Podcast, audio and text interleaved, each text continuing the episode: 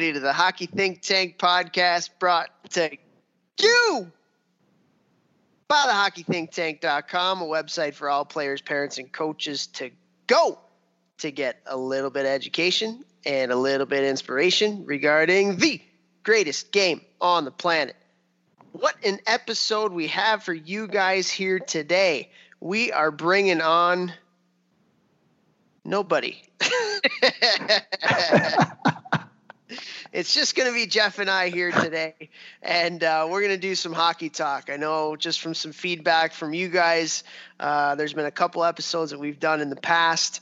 Uh, we did one on the power play and the penalty kill. We did one on the forecheck, uh, where the two of us just kind of sat and talked some hockey, and we are going to do that today.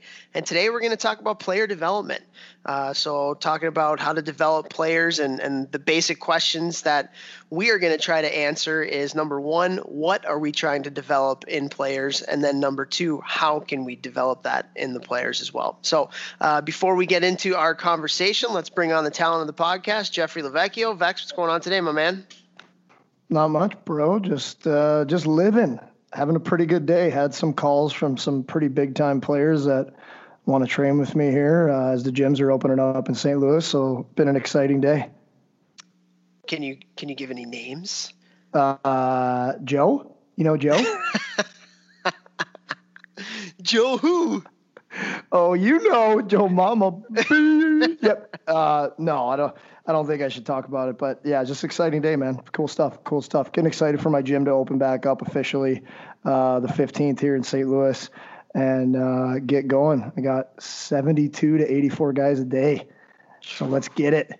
Let's guys, get it, big. guys and girls. What what? Uh, Uh, uh, I have one one female hockey player, Nicole Hensley, but I asked her the other day. I said, I said, uh, when I'm addressing the group of you in the gym, do I say guys or do I say guy and girl or like you know? I was just like, I don't. I'm not trying to leave you out, but it's just like I'm speaking fast, like we're trying to bang through the work. She's like, no, just say guys. I was like, okay, like because I don't mean guys like boys, men. I mean like you Group. group of people. Yeah. Yeah. It's just it it just comes out. You say guys, and maybe I need to be better with that. But I asked her, and she was like, "No, guys is fine." I was like, "Okay, if you're fine with it, then." but yeah, so I got I have one female hockey player, and then Nicole is training uh, some hockey players for me as well this summer, and uh, and some female hockey players as well. So nice, yeah, nice, Yeah. nice, nice. Oh, So yeah. things are finally starting to open up a little bit down there. Yep, the rink's been open for two or two weeks for pros now, and uh, and for camps, you're allowed to have summer camps right now, um, but not wow. real, well, not real hockey, but summer camp hockey. Like, what is the difference? There is none. It's hilarious. Uh, but uh, next week the rink opens, and you can have 34 players on the ice in St. Louis, but they're not allowed to hit each other. So, but I mean, that's a pretty big step. Wait, you can have 34 players on the ice at a time. On the 15th, yeah, Wow. yeah, yeah. Missouri has like the one of the lowest COVID rates, I believe. Good for you guys. That's unreal. You know, they're all ripped monsters here. So what's up? Oh my God. All right, let's get to this here. Actually, first, before we get to this, I want to thank everybody for the feedback from our podcast last week with Leon. Um, you know, it was one of those podcasts that um, a little bit different than obviously what we are used to doing. Uh, it was a very important topic that we felt it was you know, it was necessary to talk about, and it's a it's a crazy time in, in our country in our world right now, and and uh, you know, we we thought it would be great to get someone like Leon on, um, obviously as an African American, to get his perspective, and just such a well thought out person, such a well respected person in the hockey world too, and uh, like he just he knocked it out of the park. I mean, just just giving us his perspective and and giving our listeners his perspective on the things that were going on, and and we've gotten such amazing feedback from that one. So we really appreciate it. And uh, what were your initial thoughts after?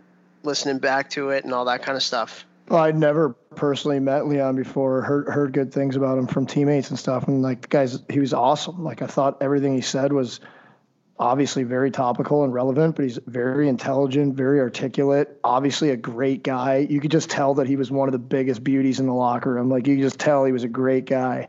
And uh, you know, like the I think that episode was so important it was really fun, but like it's also like super heavy to think like the things that that he and other people have had to deal with. And it's 2020 and that stuff's still going on. And i just think it's an absolute joke and it's an embarrassment. And it's like so it it pains me to even have to do an episode like that or even put out like people you know uh, um, uh, tweeting at me you know like with tweets like this the stand up to racism. And i'm like yes it's awesome but at the same time like do we really have to put out tweets? And yes we do is the answer because people are ridiculous. But it's like such a joke that that has to go on it, it like hurts my soul and my heart and like it's one of the reasons I got off Instagram for that week. It's everything was so negative, and that was before like the protests happened. It, it was right before that. It was just a coincidence, but it was just so much negativity in the world, man. Sometimes it's hard to to it's, it's hard for me to like see that you know stuff.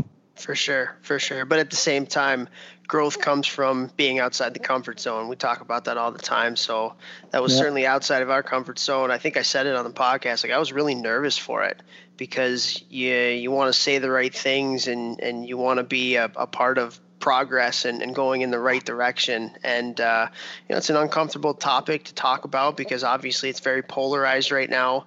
Um, and, and this is a big deal. You know, this is a big deal. It's, it's something our country needs to be much, much better at. And uh, the fact that we're dealing with this still um, and and probably will for a long time but it was good like i think leon had also a a positive message too. I think that oh, this yeah. time around, you know, and and and for me too, the way that he related it a lot to to hockey was pretty cool in the in the sense of, you know, talking about how his teammates were more offended than he was when he would be taunted and things like that. And and talking about the locker room as as like a little bit of a uh, a window into what our country is like and and how if you have a divided locker room there's no way you can win out on the ice. And that's kind of what we're at like now. And um, just obviously we're a hockey podcast and being able to relate it to those things was was really interesting. And and uh, and just it was really cool to hear him have positivity in in the shoes that he's wearing, just how the hockey world has kind of rallied around it, and how the world at large has kind of rallied around it, and, and hopefully we can see some progress here as uh, as a hockey community and as a community as a whole. So thank you guys for all your feedback on that episode, and uh, and Leon, yeah, he was awesome. You can you can tell why you can tell why a lot of people love him. Hundred percent, absolute beauty. And if I was I was listening to that episode too. Like you could tell he's he's tight with the boys in the locker room too. He made some funny comments about music in the locker room, and you know how much I love music, so I was paying attention to those. I thought it was really interesting. So, cool guy, very cool guy. Yeah, absolutely. So, okay, so let's get to the topic at hand here now for this week, and that's player development. And yeah. player development, hockey development. I think development is one of those buzzwords right now that everybody likes to say, but in terms of like if you ask them people like what does that mean? It's like hmm not really sure. Making them better? Um, so we wanted to kind of go through just what what hockey and player development means to us. And jeff and i are fortunate to have some really good relationships in the hockey world and, and to be able to talk to some of the leaders in the field of hockey development to share some of their their thoughts, share some of our thoughts, and just kind of go through what we feel is really important in making teams better, uh, making players better, and uh, and just kind of going through. So, just in in your experience, the first thing I wanted to ask you before we kind of get going into it, did you ever have like a coach or a development coach? Um, that you played for, whether it was in juniors, college, pro, that you felt like I'm really getting better as a hockey player under this person? I mean, Hastings and Omaha for sure. Like the the only reason I made it to college, got a scholarship, only reason I signed NHL deal, played pro was because of the details that he put into us, and like I look at him doing all of those things as like the biggest piece in my development. It was like such a massive focus on all the little details of the game. And it made me see the game differently, think the game differently, break it down differently. And I developed so much as a player from doing all these little tiny things. Yeah. You? Yeah, I mean, for me, I, I think the the one that I really look to is Stan You talk about development. It's different kinds of development. And I think that's another thing that's important to talk about too is it should be age appropriate. So some of the things that we'll be talking about is not necessarily for like the mite squirt peewee level. We're talking a little bit more older ages because at the younger ages, development for me, it's all about passion and skills. Like let the kids develop a, a, an unbelievable love for the game. Number one, that's got to be their basis and their foundation because when you have a passion and a love for the game, it's something we talk about all the time it, it's not work now. Now I'm coming having fun and, and also getting better at the same time. I'm going to put more effort into it, all that kind of stuff. And then uh, the skill portion to it, you know, that's something that's that's really important as well. Um, so I think some of the stuff that we're going to talk about a little bit more towards the older people, but stand for for me I mean, so much focus on skills, so much focus on just how to process the game of hockey. I think that's something that's not talked about enough. We drill so much on skill development that we forget about the other side of it, I think, a little bit sometimes. Um, the, the Instagram Power Edge Pro type of culture that's kind of permeating a lot of skill development right now. Um, so we'll, we'll get into that stuff. But yeah, I think Stan for me was probably the one that. Uh, I think I got the most better off of him. The most better, eh? Okay. Um, I think that I so I got to say this. I've I've seen uh, a former NHL player in St. Louis here running Power Edge Pro um, for younger kids, and I think that Power Edge Pro gets uh, crapped on a lot by higher level people, but I think they're also thinking about it for the highest level. I think it's like anything else. You can use it as a tool in really good ways. Even for pros, you can use it as a tool. It's a small tool for pros in a large toolbox. But I think like so many people are like, oh, it's so stupid. It's so stupid. It's not you just need to know how and when to use it pretty much like everything in the world. But i think for kids like very little kids i think it's a decent tool. Again a small tool within a large toolbox. But i mean watching the things that they could do these kids like i could not get, even get close to doing things they were doing like when i was playing juniors. And they're doing it at 10 years old they look like out there. So um, obviously that doesn't mean you're not you're thinking the game and stuff like that. But i think just like fundamental technical skills I think you, they can be used for good. Yeah, I, I don't think I'm as much on that train. I'm not a huge fan of Power Edge Pro. I mean, I think it if you're again, it goes back to what you said. If you're using it for the right reasons, like I don't think it's necessarily making you. I don't like it a lot because you have to have your head down. Like you right. have to see the implements, you have your head down. And the other thing I don't like about it is it's a static learning environment. So that's not how hockey is played. Hockey is played with movement. Hockey is played where you have to make decisions and all that kind of stuff. And it's a static environment where, like, when are you ever going to have a defender that's just standing there with the stick out? Well, kind of I agree. However, if you do a nice fake and you freeze a D man, what happens? His stick stops moving. Like so, if you're going up to the implement and you throw a shoulder fake, like when you do that, guys freeze. But like what I'm saying is, I look at development and business and everything like in tr- I try and look at it as a pyramid. The top is like the apex, like the top of the pyramid. Like this is like 100%. This is my highest level of thinking, performing all these things. And then I open that pyramid and it grows into a super wide base and it's long and tall at the bottom. And so for me, that's like one little sliver that's on the very bottom because like you have to learn how to grab things as a baby before you can throw a ball. So I look at it the same way here. Like your hands will get better from doing this stuff. You will be better in tight. And then when you move on to a moving object, I think you're better than if you just go right to the moving object. That's just how I look at it. Just building from the bottom up.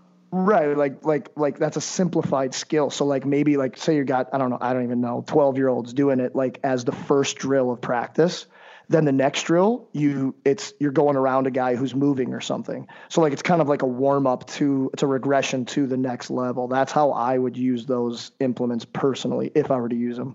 Sure.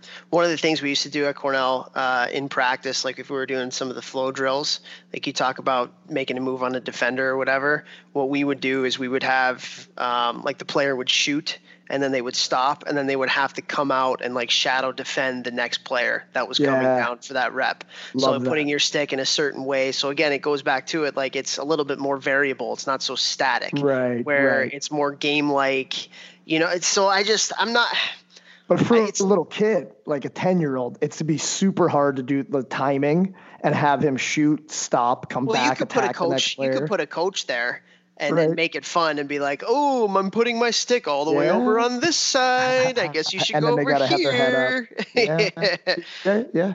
you know, sure, so I, sure. hey, hey, I get, I get, I, I think I don't I'm more on slam. your side.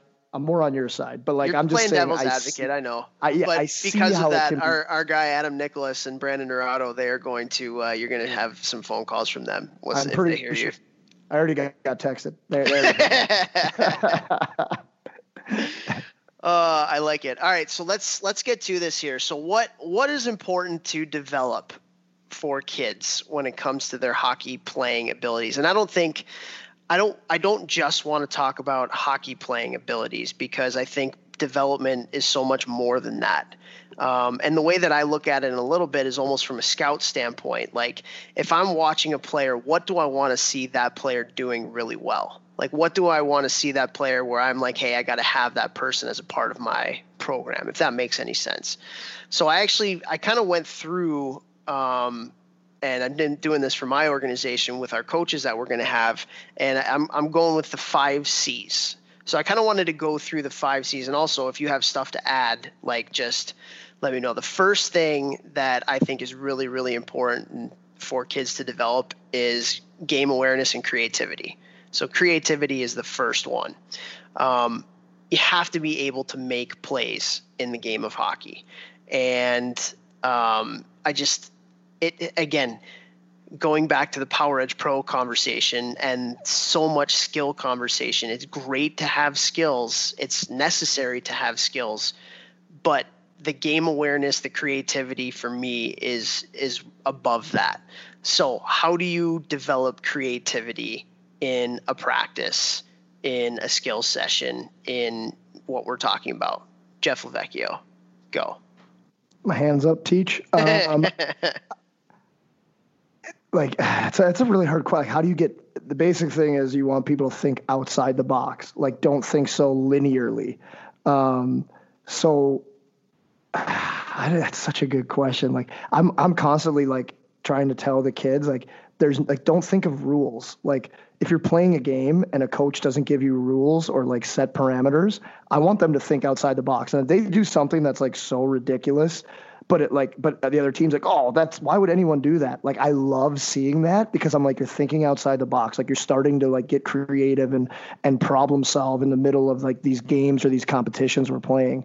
And uh I don't know. So like I like I like not putting rules out there and then like getting in a kid's ear and be like, hey, why don't you try this real fast? And then he does it and everybody's like, he can't do that. I'm like, I didn't say he couldn't. So like thinking kind of outside the rules a little bit and like giving one or two kids like an idea and then watching the other kids then play off that and and take on, you know, more more with that. And then it just kind of people have fun with it and you go from there. Yeah. I think games is a big part of it. But let me ask you this. So define a creative player. So if you look at like who's the most creative player that you've ever played with? Who's made the most plays? Like somebody that just just unbelievable hockey sense. Patrick Gallivan was really like that guy was so creative, man. Like Yeah. he he was him and Paul Shahura, my two line mates were in my best year in college. Like they were unbelievable and they were they just read off each other and they looked at things differently. Like Gally didn't have the hardest shot and he used to do this thing to goalies where he looked so stupid doing it, but it worked every time. He would come down and he'd look like he was gonna shoot and then he'd start crossing over like super fast, like as he's going across the net. So the goalie's thinking, "Oh, he's gonna try and beat me like to the to the far post," and he would just like flip the puck in like super softly against the grain, kind of like Kovalchuk did in uh, in the Olympics.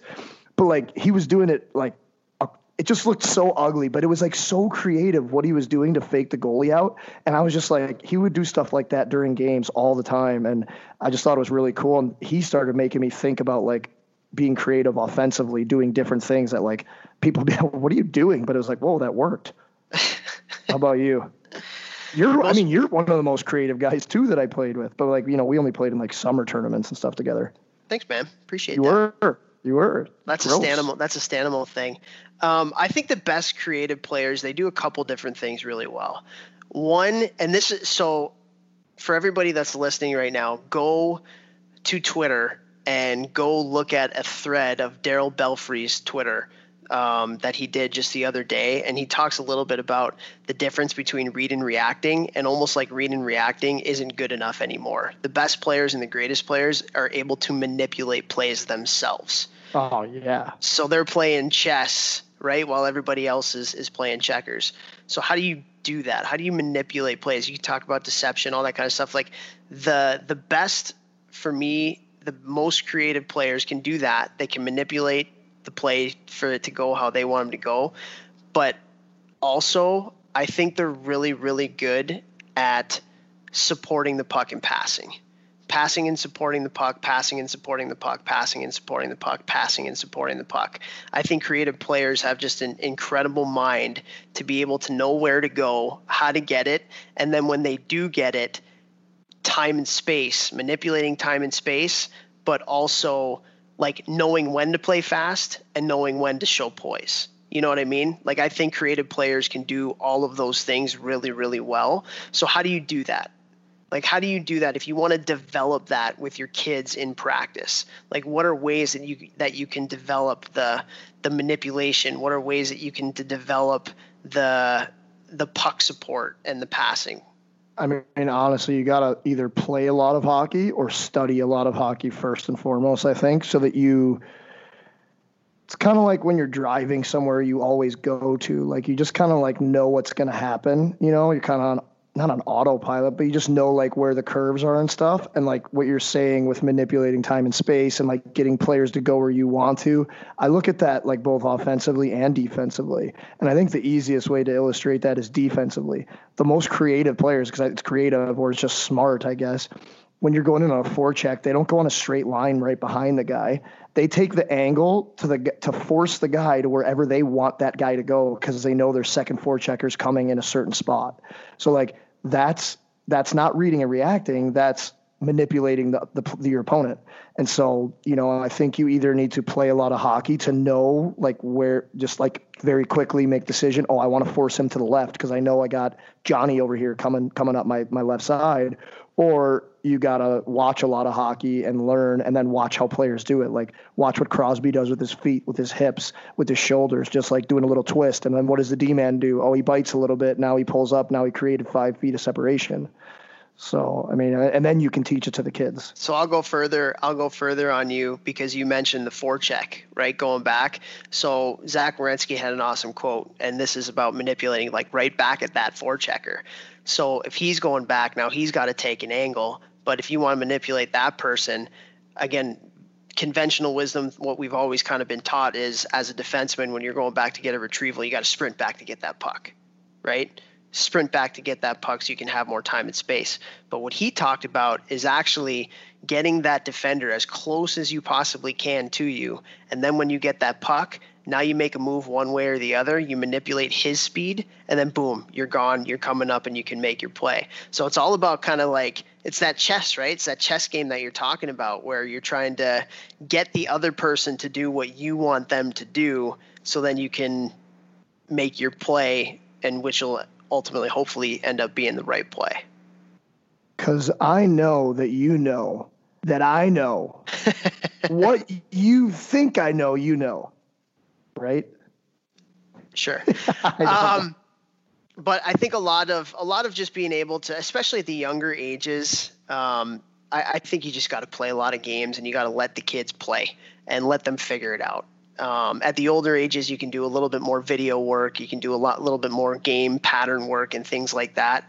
Um, but when you're t- talking about creativity, putting them in small areas, letting them play, but not just like letting them play games. Like if you're talking about um, having them knowing when to play fast and when to show poise. Like I love games where you have to make like four passes before you can shoot it. So now you're talking about like you have to find time and space. Or you play a game where it's like you have to get the puck off your stick within two seconds. So it forces the player without the puck to have to move to an open space um, to be able to be of support because if you have the puck and you have to get rid of it right away, you better have somebody open. So the onus is now on the player without the puck to be able to um, execute a play. So I just a lot of games, doing a lot of different variations during games, um, doing a lot of passing and stuff during games. I think that stuff is really really good. I think bringing in so like I think I think too, and Adam Nicholas still to this day I think it's one of the best things that's been said on this podcast. He said like coaches should learn from teachers how to teach so that you can coach better. Um, and I thought that was like one of the most genius things I've ever heard. And like trying to be a better teacher will will then allow you to to get the message across better. And I so like external cueing, people respond to external cueing so much more. So instead of saying to the kids like, "Well, you need to create time and space," I think you bring them in the locker room before a game and grab a basketball, tell one of the kids to stand up, and be like, "All right, I want you to D me up. Watch what's going to happen here, boys." And then throw like a hard sell. And obviously, if you're older, you're going to be more athletic than a little kid. Throw like a hard sell, like you're going to drive the lane and stop. And obviously, the kid's going to back up. What is that going to do? It's going to create time and space. And then you could be like, "Okay, now." Look what I can do now. I can pass. I can get closer to the net. I can shoot. Like, look at all these things. Now, guys, we want to take this to the ice. So when you're on the ice and you have the puck or you don't have the puck, let's think about doing this kind of thing. And just seeing it in a different light, I think will then um, make them kind of understand a little bit more. And like I think back to specifically one drill that we did this year, and I've talked about this before with everyone talking about playing fast and everyone being like no board practice, like always got to be moving. Like, yeah, it's great, but like if there's a teaching moment, like teach, like you're being paid to coach or you're there to coach. So we were doing this drill. It was like a two on one coming in at the blue line. And the guy with the puck would always be on the boards, and he was supposed to chip it off the boards behind that D man. And all the time, like these are 16 year old AAA players, like they want to play fast, but I'm like, you got to be creative. You got to create time and space for your teammate. So they were just like coming straight at the D man chipping it off the wall. So then it's a bad angle pass. Now the guy can't pick it up who's slashing underneath. Probably icing it. Can, right, probably icing it. And the D man can hit the guy or just turn and get it easily. I'm like, what happens? And then I stop the practice. I'm like, get over here. So then I demonstrate the drill and I'm like, watch what I do here. I take two crossovers to the middle. I suck the D three feet off where he was off the dot. Then you make that pass. Now, because of the angle, the puck bounces in a way where that player's skating into it, which what gives him more time and space.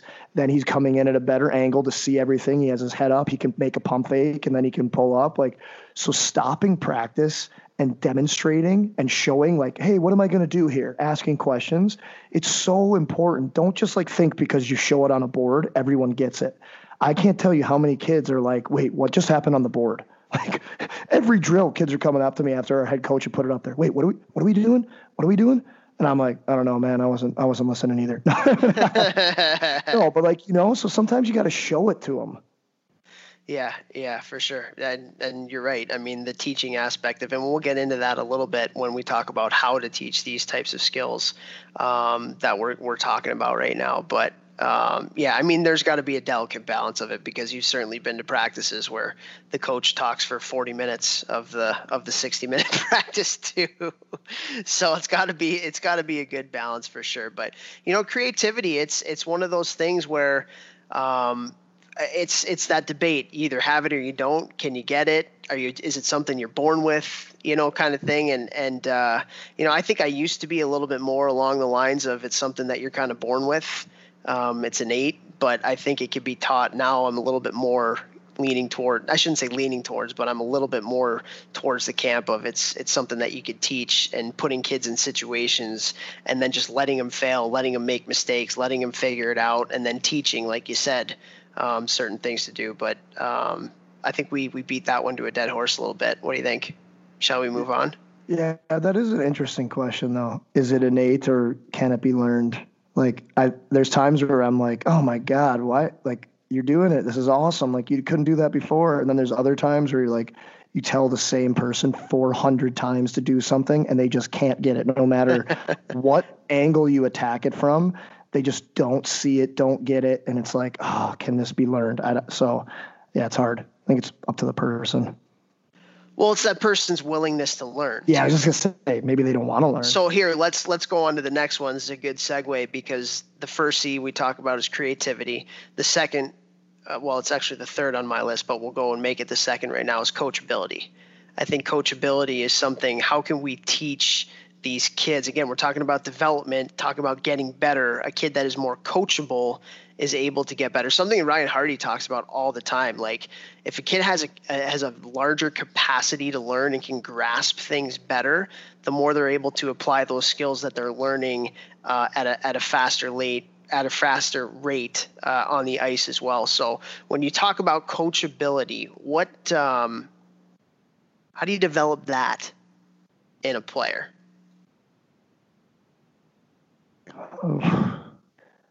I mean, I, I feel like that, part of that starts at home. Um, from the parent. think? like, I mean, obviously, like, you know, discipline and, but not being scared of a coach. Like, I was a little bit scared of coaches when I was younger because, like, my parents were like, they were super fun, but they were also like, I was very disciplined. So that kind of made me like nervous around adults like that were authoritative figures just because like I, I just always wanted to do the right thing. So i think there's definitely like a balance you have to have but i don't know. I don't know. You answer that first. Uh, i think a big part of it is kids learn differently. So as a coach getting to know your players you know some kids are more audio learners. I think a lot more today are visual learners. Um, where again kids are on their phones or in front of screens all the time. So i think video is, is a good way to, to teach um, and finding ways that they like to learn. So that way when you do want to teach something some kid you might have to go and and show them at the board. There's another kid you might have to show him and then he's got to do four reps of it before he really understands what that is. So maybe you take him off to the side um, and and do that with for for two minutes uh, with whatever rep you're doing. So I think to start, I think it's asking questions and being curious as, as a coach to as to how that specific kid enjoys learning and how they can better get it, if that makes any sense. Yeah, hundred percent. I, I thought you meant like how do you teach a kid to be coachable? I thought that's what you were saying. Well, we can get into that. Like that. That's like that's a tough question. Yeah, I mean, that's all coaching is uh, we always talk about that one like you treat every kid differently because they all learn differently but like i thought it was like how can you coach a kid to be more coachable teach a kid to be more coachable and i don't like how would you do that? How do you go about that other than holding them accountable i guess like but also being a positive influence and I don't I rewarding, think, I think, rewarding you know, players that do what you ask yeah, I mean, it's something you talk about, right? Like you talk about with your kids, one of the things that you do is you try and find the kids that are doing good things and really positively reinforce yeah. what those kids are doing. Right. So now maybe a kid that wasn't as coachable or wasn't as open to um, something that you were trying to teach them, now they're not getting that kind of praise and that's something that I think all kids they they crave. They they want that praise, especially from their coaches or adults or teachers or whatever it may be. Um, so I think that's something you know, and you, that's something that you've talked about a lot. Yeah, that's true. That hundred percent. Didn't even think about that. Yeah, and and and going back to our Power Edge Pro conversation too, I think when kids can see results of what you're teaching them and getting and like they're getting better at things. So maybe you start there's a kid that's having trouble with a certain skill. So you start at the basic. And then you know they're frustrated they're not so coachable but then maybe they see a little bit of a sliver of hope because they're getting a little bit better at a certain skill. And then a little bit more and a little bit more. And once they see that what you're teaching them is actually helping them and they're getting those results they'll be a little bit more open uh, again to what you're trying to teach them as well Makes sense to me. Preaching to the choir, yeah, yeah. Taking notes tonight, actually. oh, hey. Yeah, not just audio notes.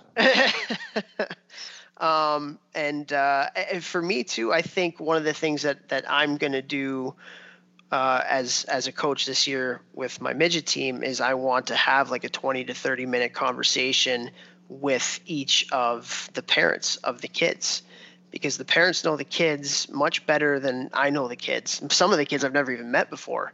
Like we, we aren't allowed to have tryouts. I shouldn't say we're not allowed to have tryouts, but you're allowed to sign players to player commitment forms without tryouts because we don't know when the hell we're going to be able to get back out on the ice again. So a lot of the kids on my team I've never seen play. I've never met before. So to be a good coach, I need to really get to know who the kid is, and who better to tell me who the kid is than than the parent. So getting to know more about the kid, asking questions, how they like to learn, what are they interested in, blah blah blah blah blah. It's again, it goes back to building that trust too. Like coachability isn't just on the kid; it's on the coach too, because you can have a really coachable kid, but if the coach isn't doing the right things necessary, I mean, it's kind of a two-way street. Would you agree? hundred percent, and that's love that. Absolutely genius. Asking like it, parents that you should ask the parents and then separately ask the kids like some of the same questions and see what they see what comes up like you know if there's differences because that would be interesting too. Yeah yeah for sure. But uh, no i think i think coachability is something again if you're talking about development you're talking about getting better. The kids who are more open to getting better and the kids who can grasp what you're trying to teach them and then apply it faster that's ultimately how you get I don't want to say more better because you gave gave me crap for that before. The best at getting better, Marty St. Louis. What's up? Go listen to that podcast that we did with him. Um, but coaching ability. You're killing me tonight. You're just making me laugh. Unreal. People helping people. Yeah. Okay. Anything else to add on coachability? No.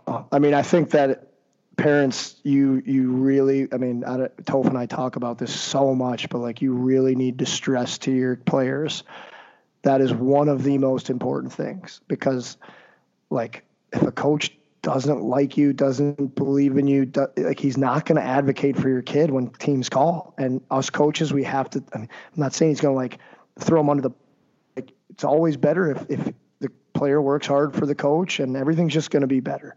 And then you're also preparing them for life skills if they ever have a boss. So like that's that's why you put your kids in sports to learn all these life schools, get a le- uh, skills, get a leg up, and you know it's something that they're going to deal with the rest of their life. So learning how to deal with a, a authoritative figure, a boss, a coach, in the right ways and in healthy ways, and and being verbal and communicative, it's it's going to help them for the rest of their life. Love that. Love that. Okay, so let's move on to the next one. Um, competitiveness. It's the next C. Competitiveness so important if you want to get better as a player. So how do you teach competitiveness? How do you how do you grow competitiveness in a player? Or are you in the camp? Because again, this is kind of similar to hockey sense. You have some people that would argue kids are either competitive or they're not. Um, where where do you stand? I mean, over the last whenever I started coaching, I don't know, 15 years ago, like I definitely younger kids, I definitely saw some butterfly watchers, you know, just like staring up at the clouds, totally. And there's nothing wrong with that, but they, you know, they're probably not going to be a competitive athlete. Uh, I guess fortunately for like what I like to do is I only work with like double A, triple A, junior college pro. So those guys are all much more competitive in nature. But like one thing's I, you know, we always talk about turn everything into a competition, turn everything into a game. Um, I'm not a big fan of giving kids trophies for no reason, but like just little, little external stimuli to get them excited. I'd throw a Gatorade out at the red line at the end of practice when we're doing sprints, and I'd do them with the kids when I first started coaching. And I'd be like, you know, if anybody beats me to that Gatorade, they get it. And I'd give them all a head start. So they all sprinted harder you know, like put a twenty dollar bill at the far goal line. All right, let's race for it. If anybody gets their stick on it before me, you get to keep that twenty dollar bill. Like just different fun things, and and they don't always need to be like a present. You know, like it, it could be competition against each other, and you know, hey, like you guys get to untie the loser's skates if you or the winner's skates if you lose. Like just you can build competition. And that was my goal every year i played with every team i played on. I love turning everything into a competition. Whether the coach had it as a competition or not i made it a competition and everybody works harder yeah, I think competition brings out the best in us for sure. And if you haven't listened, I can't remember which podcast it was that we did with Adam Nicholas, but we actually defined what competitiveness is because I think that's a big part of this equation. Because um, I think competitiveness can get lost in this like almost like caveman type mentality where com- if you're competitive, you just go around and hit people all game, and um, it's almost like a just kind of like an old school type of get caveman mentality for competitiveness, but like for me, competitiveness is passion. Like just absolutely loving what you do and wanting to be the best at at what you do. So like Alex Ovechkin's competitiveness comes out because he absolutely loves to freaking score goals. Like he wants to be the best goal scorer in the NHL. You know, Sidney Crosby's competitiveness is a lot different than that. Like Sidney Crosby wants to be the best Sidney Crosby that he can be, down low, winning puck battles, um, all that kind of stuff. Connor McDavid, different kind of competitiveness. But at the end of the day, it, it's that that kind of like will to compete with other people. So providing competitiveness, um, you know, in games and practice and all that kind of stuff, but also finding a way to instill competitiveness internally in terms of getting better. So setting goals and then setting more challenging goals and then setting more challenging goals and then setting more challenging goals for these kids. So they have to they have they almost have to beat themselves. You know what I mean? Does that make any sense?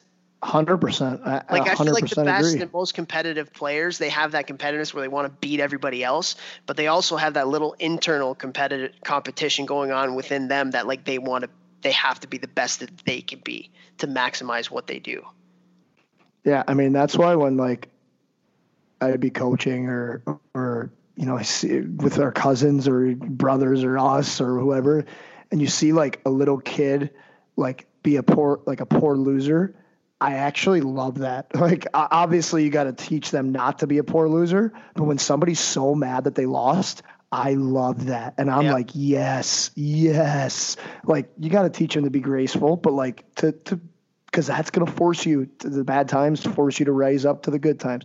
It's not what did Ricky Mendez say? It's not a setback, it's a setup. And you look at it, you get pissed off. You're like, I'm going to get better. I'm going to come back and I'm going to win that next game. Like I love, I love that stuff. Love I it. there was I, I distinctly I might have said this on the podcast or maybe it was something else where I was talking to somebody, but there was a kid I went out to BC to go watch a kid. I had to make a decision on him when I was at Cornell, and. uh the team it was a playoff game and the team lost the playoff game. I actually thought the kid played pretty well.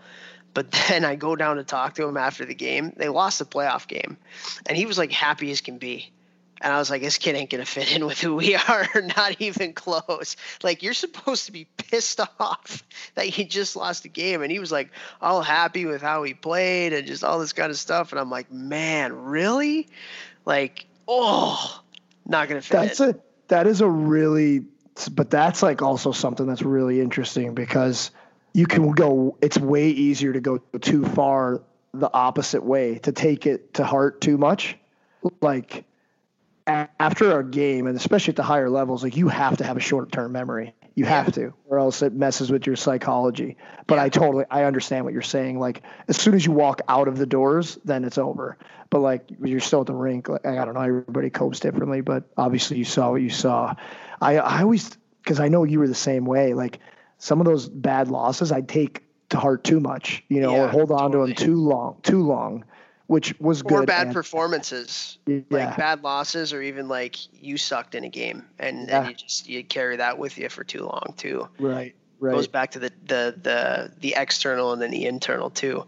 Yeah. But I I think finding a way to to challenge a kid's internal competitiveness and motivation by challenging them because again to, to, we're talking about development here um, a big part of that is is challenging people challenging them to get outside their comfort zone challenging them to to maybe attain something that they haven't attained before uh, try to do something that maybe they've they've never done before. So we had it. We actually had a thing with the first team that I coached after I got done coaching at Cornell as a midget team, and we had a we I called it a do more board.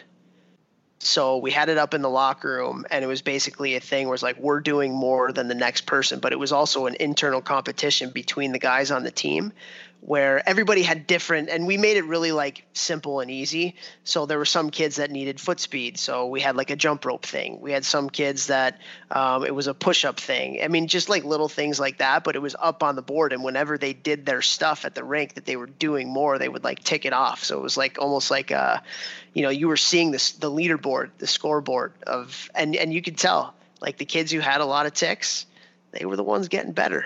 Weird. yeah, but it was creating that kind of like positive peer pressure, a little bit of competition. Actually, not a little bit, a lot of bit of competition because that brings out brings out the best. I love that. That is a genius idea. That's awesome. Very cool. Thanks, man. Appreciate it. Welcome. Have to, might like, have to bring that out again this year. Yeah, seriously, I love that idea. Like I just told somebody today, like positive energy, like creates more positive energy and then it's just like a waterfall and then everybody wants to be on it and doing more makes other guys want to do more and it's like one of our first podcasts you talking about Matt Moulson grabbing you and being like let's go and like it's yeah it's very cool. It's a great idea. Cool. Thanks man. All right coach Billy next one. So we have creativity making plays competitiveness coachability um, community is the next one. That's the 4c um, I think it's very important as coaches that we help the kids understand and develop uh, a knowledge of what it means to be a part of a team and and have a community feel. I think we're really really selling the kids short if we're not putting a lot of focus into that. So as someone who's been a captain of everywhere he's ever been and somebody that this stuff is really really important to you. You know as a as a coach how do you how do you help develop that in players? At what age? Again let's talk about the older let's talk about the older kids.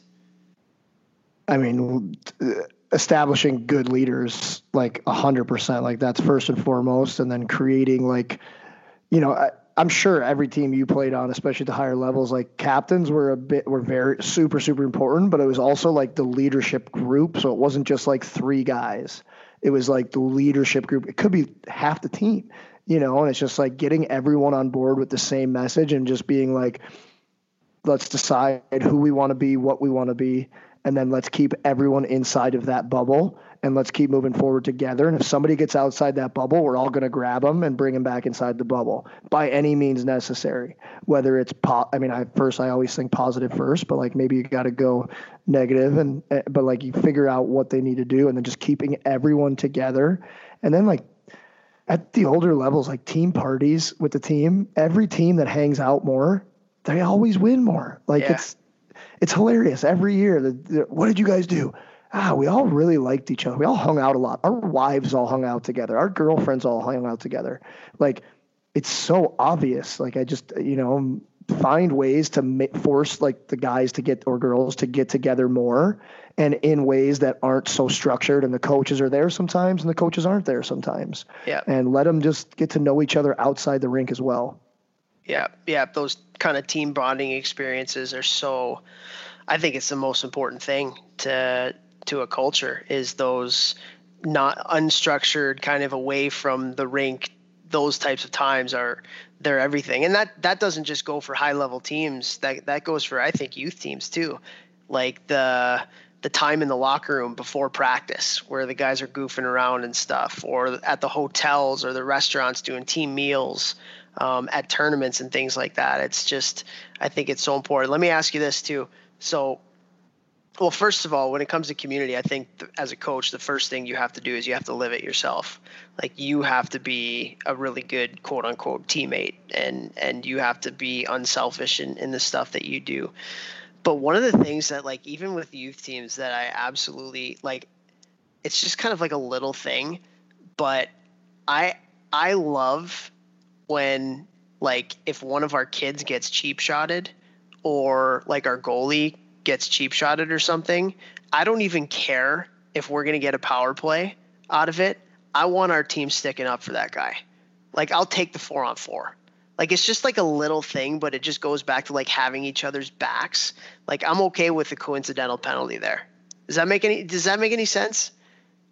Buddy, of course. I mean, obviously, if it's game seven of the playoffs, take the power play. But yes, 99.999999999% of the time, I'm 100% in agreement with you because that sets a precedent and a culture, and it's so much more important than that one power play. And what I was going to say before you even said that, but it just makes perfect sense now, is like, would you take a bullet for a stranger? Like, probably not. But you'd step in front of a bullet for your brother, like your actual brother you know like so like it's that kind of mentality. Like if the more you like the guys on your team the more you will sacrifice. And more sacrifice means it's gonna it's gonna have more wins are gonna happen. You know you're gonna block that shot or you're gonna not take that stupid penalty or you're not you're gonna take a punch in the face to get a power play all those things. Yeah like i'm sure you've been on benches and on teams that were like very tight and then some that weren't so tight.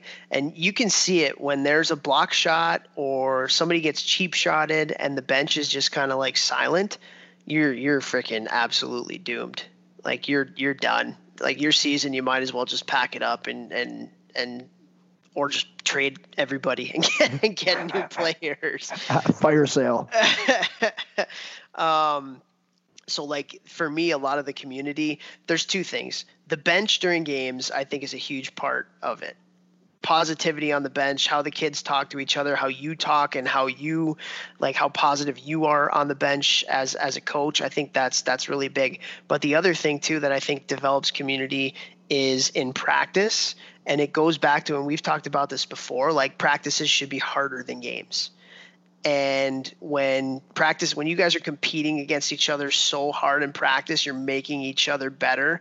And i always tell my teams that if you're not bringing your best in practice that is the most selfish thing that you can do as a teammate because then you're not making your teammate better when you compete with them in whatever drill that you're doing. So just that that like community feel of we are all in this together working our best to make each other better. Like when you work hard it's not just for you. Like that message of you're working hard to to get the best out of your teammates as well i think that's a, a big big thing it's huge. It's huge. And it goes back to caring and things like that. Like when everybody knows how much you care like all those things like everyone will be more of a unit. Everyone will be together. Like it's not an accident that the, the best like friends and the best teams and the best groups and the tightest knit groups they always wind up doing special things. It's not the teams that hate each other or very very seldom. Or just don't care.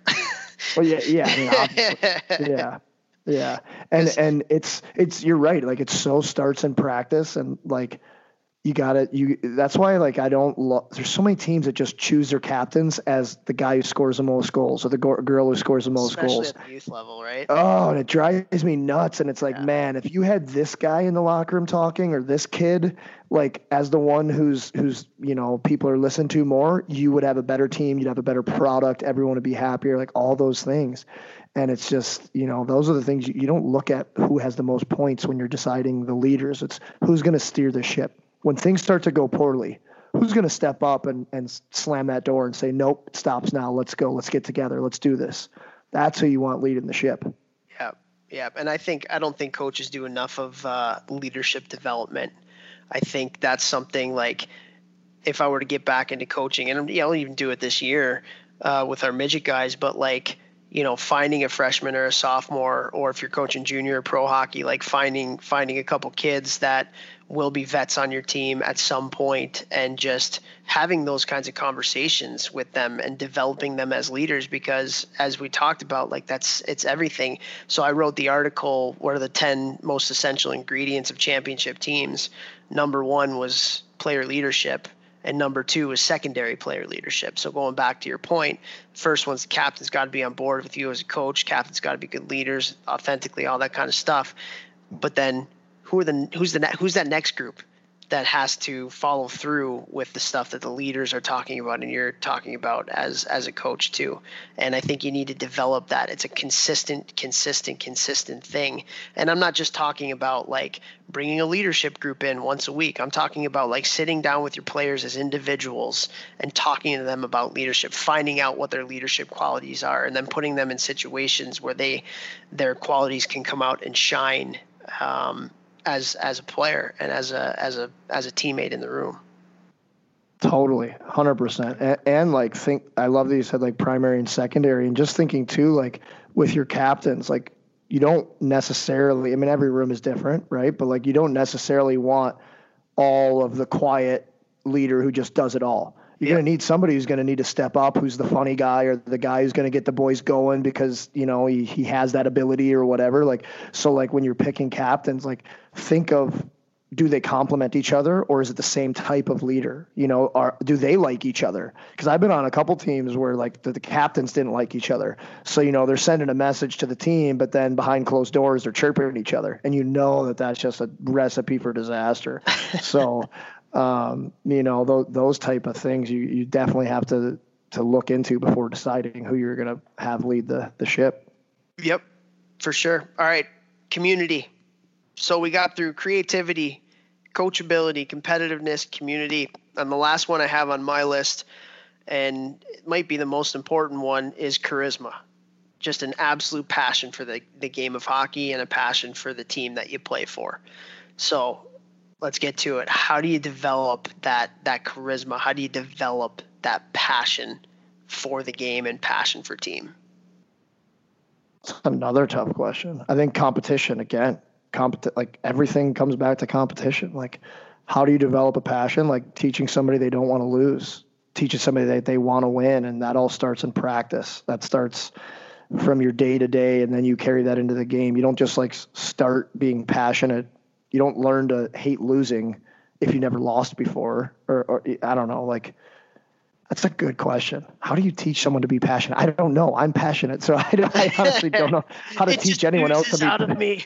I don't know how to teach anyone else to be passionate. God. Well, no, I guess it's probably leadership again. Like positive energy rubs off on people, and they want to be more positive. Um, so I get having good leaders. I, I don't know. How yeah. do you develop passion? Um, I think you can definitely bring it out in people. The other thing that I think we need to think about and parents need to think about is it's very easy to suck the passion out of it as well. And that's something that's really important to talk about because with the way that our game is kind of going, especially at the youth levels, it's becoming so professionalized, so stressful, um, so just unnecessarily important at such young ages now that you're sucking the passion out of the game for these kids because when you first start playing hockey, you love the game of hockey because you just love to play in the game. You love to play with your friends and all that kind of stuff. And if it the the the younger it keeps getting professionalized, the the sooner those kids are going to start forgetting that that's why they play the game.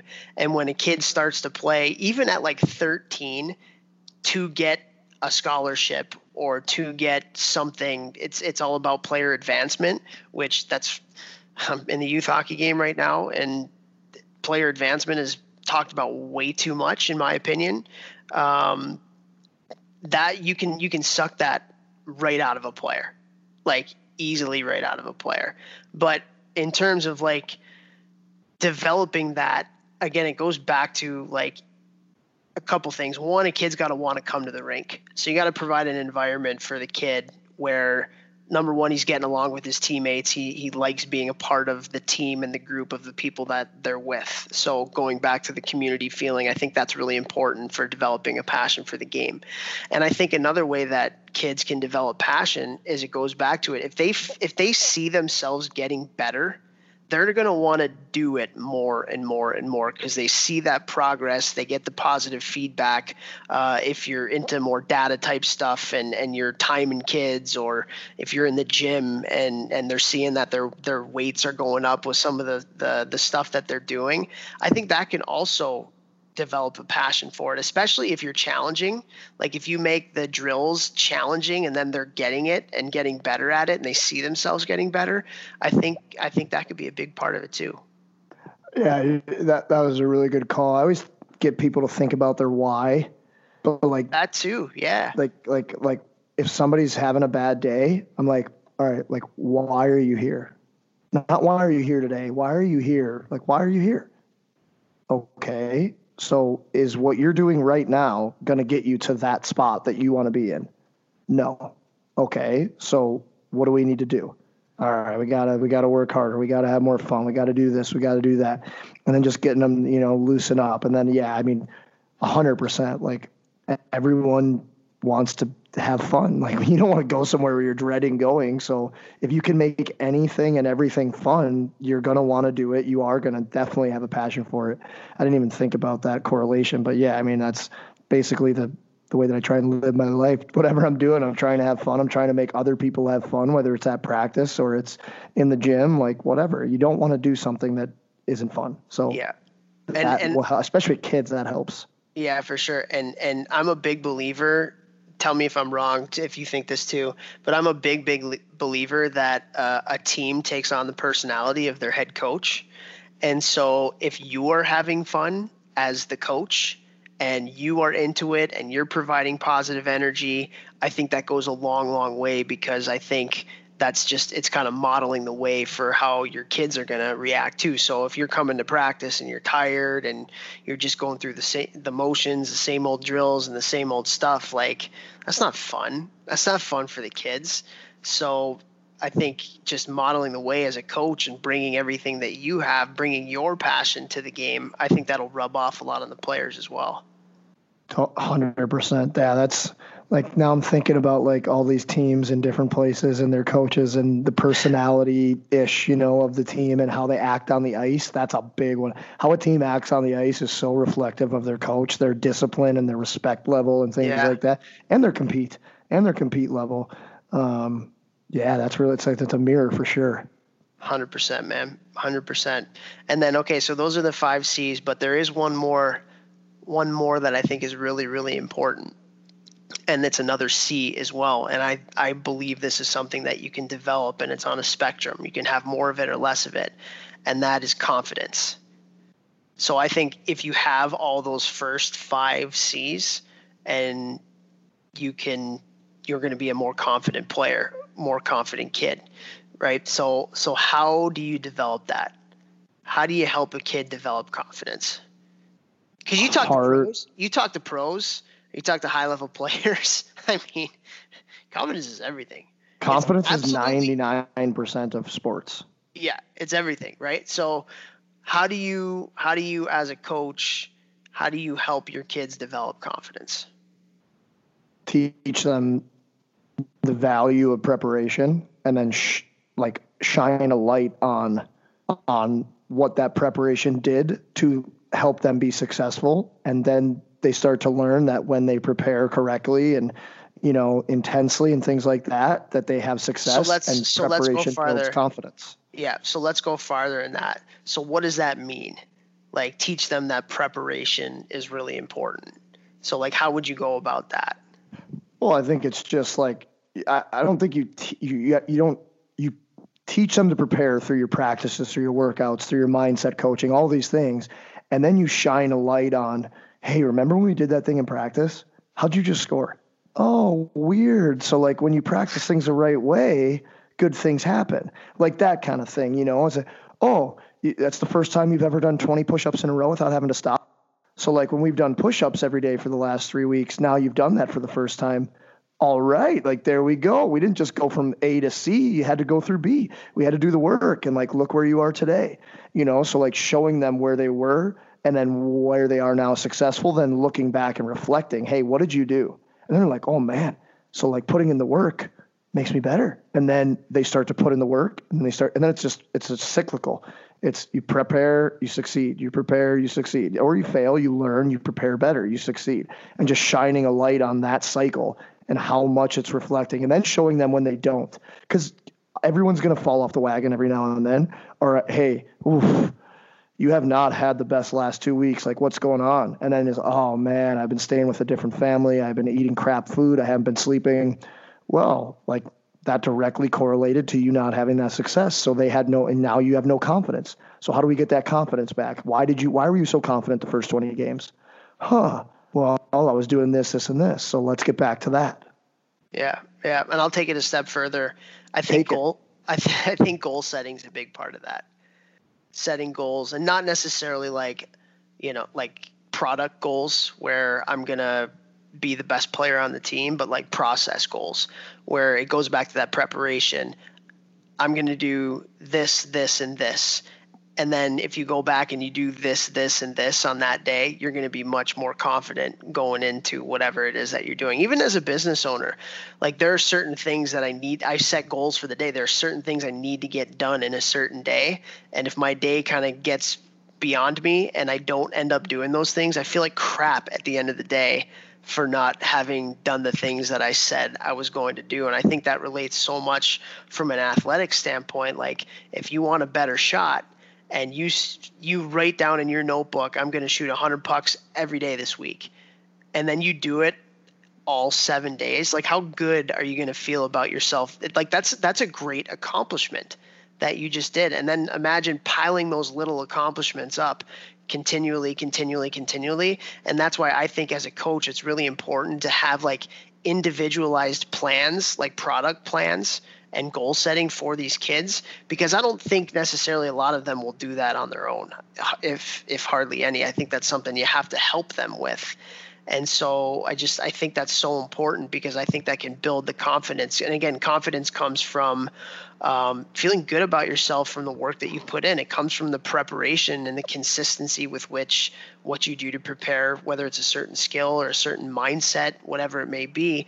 Um, I'm with you, man. But I think goal setting is a huge piece of that. I love that. That's awesome. I love you said the individualized goal setting too. Our head coach Mike Barra this year, and assistant coach Chris Durso with the AAA Blues, they were unbelievable with that and meeting with the kids and the families a couple times a year and working with them on their goals, you know, short term, long term, meeting with them again, seeing, hey, how we progress towards them.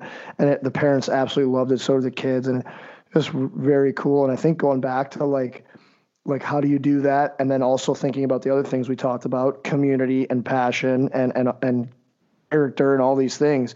Like shining a light on the guys on the team that are doing it the right way and then having success from it and constantly praising those those guys to the in front of the team to the team. Like even if there's somebody who's a 100 goal scorer on your team like we'll just throw a number out there but there's a 10 goal scorer and 10 goal scorers doing everything he can. He's the hardest worker ever. And he goes from 10 to 20 you you shine a light on that guy over the guy at 100 but you go to the 100 guy and you take him aside you say hey we got johnny from 10 to 20 that's a 100% increase.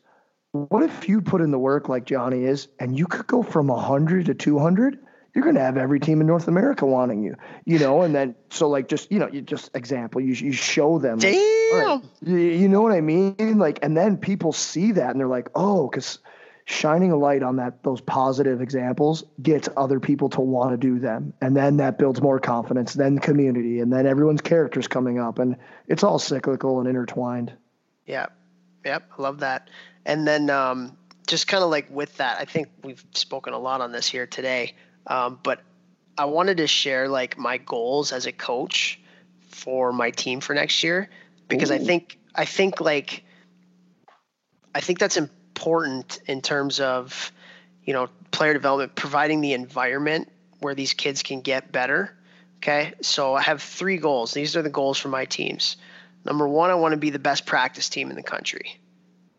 So I really want our kids to value practice. I want them to love practice, enjoy practice, being as a team together, competing against each other. And then it goes back to, again, this is something I learned from Reid Cashman.